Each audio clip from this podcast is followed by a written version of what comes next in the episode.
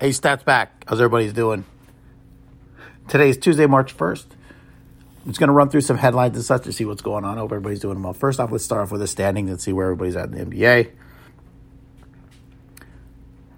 Atop the West, the Suns, they're pretty much dominating, rolling. Uh, I think their size and their ability, they're just playing the best in the NBA as a team right now. 49 and 12, leading the NBA uh, record, number one in the West. Number two behind them is the Warriors, who are slipping. I think the Warriors' problem is uh, they're about they're six games back at this point. They're in a dogfight for the second position for the Grizzlies. What's hurting them is they're just not playing together as well as they have been, and their size is starting to become a huge factor for them down low. They need Wiseman bad. Who knows if he's going to come back in time to gel enough with the team, but uh, they're hurting there down low. Chances are pretty good that they might become the third seed in the West. Right behind them is the Grizzlies. Ja Morant's Grizzlies 43 and 20. We've got the Jazz at 38 and 22. Mavs at 36 and 25, and the Nuggets at 36 and 25. There's about 20 games left. Leading the East are the Heat and the Bulls. The Heat are number one at 41 and 21. The Bulls are 39 and 23. Right behind that is the newly remodeled 76ers, 37 and 23 with the Bucks 37 25. Cavs 36 and 25 and the Celtics 6 36 and 27, the Raptors 33 and 27. Some interesting news out of the MMA world. Former champ Cain Velasquez is being held without bail after involvement in a shooting. Former UFC champion Cain Velasquez is being held in a Santa Clara jail after allegedly being involved in a shooting on Monday. Why, dude? Why? Former UFC champion held up bail in Santa Clara jail. Uh, the incident happened near the intersection of Monterey Highway and Bailey, 3:14 p.m. local time.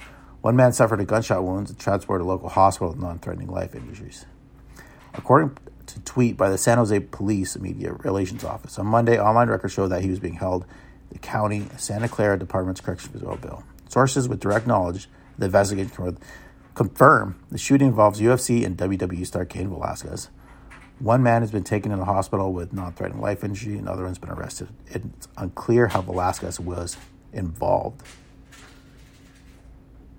It's at an intersection. Interesting.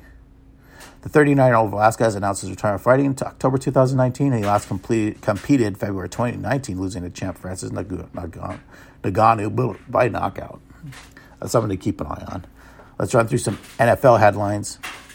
It looks like J.C. Jackson, a realistic target for the Chiefs in free agency, maybe a, sign and trade by the Pats. Uh, if Aaron Rodgers ends up staying with the Packers, he'll be rewarded with a lot of money. We'll see if he's going to stay or not. It's a game of chicken at this point that Aaron Rodgers loves playing and he loves the drama and he loves being in the highlights.